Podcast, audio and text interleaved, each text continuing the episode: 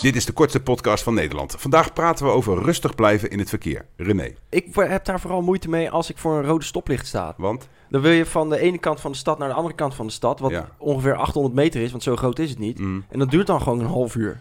Nou, dan word ik echt woedend. Dan sta ik, zit ik in mijn auto te schelden. Ja, maar die anderen hebben, die hebben toch ook recht om van A naar B te gaan, lul. En die staan toch ook voor rood. Dus het is toch om de beurt dat de ene rood zet, de andere heeft groen. Leef je in je eigen tunneltje. Wat is het voor gezeik? Ben je ook zoals René? Steek een wortel in je reet en hou je bek. Dit was Man. Mand.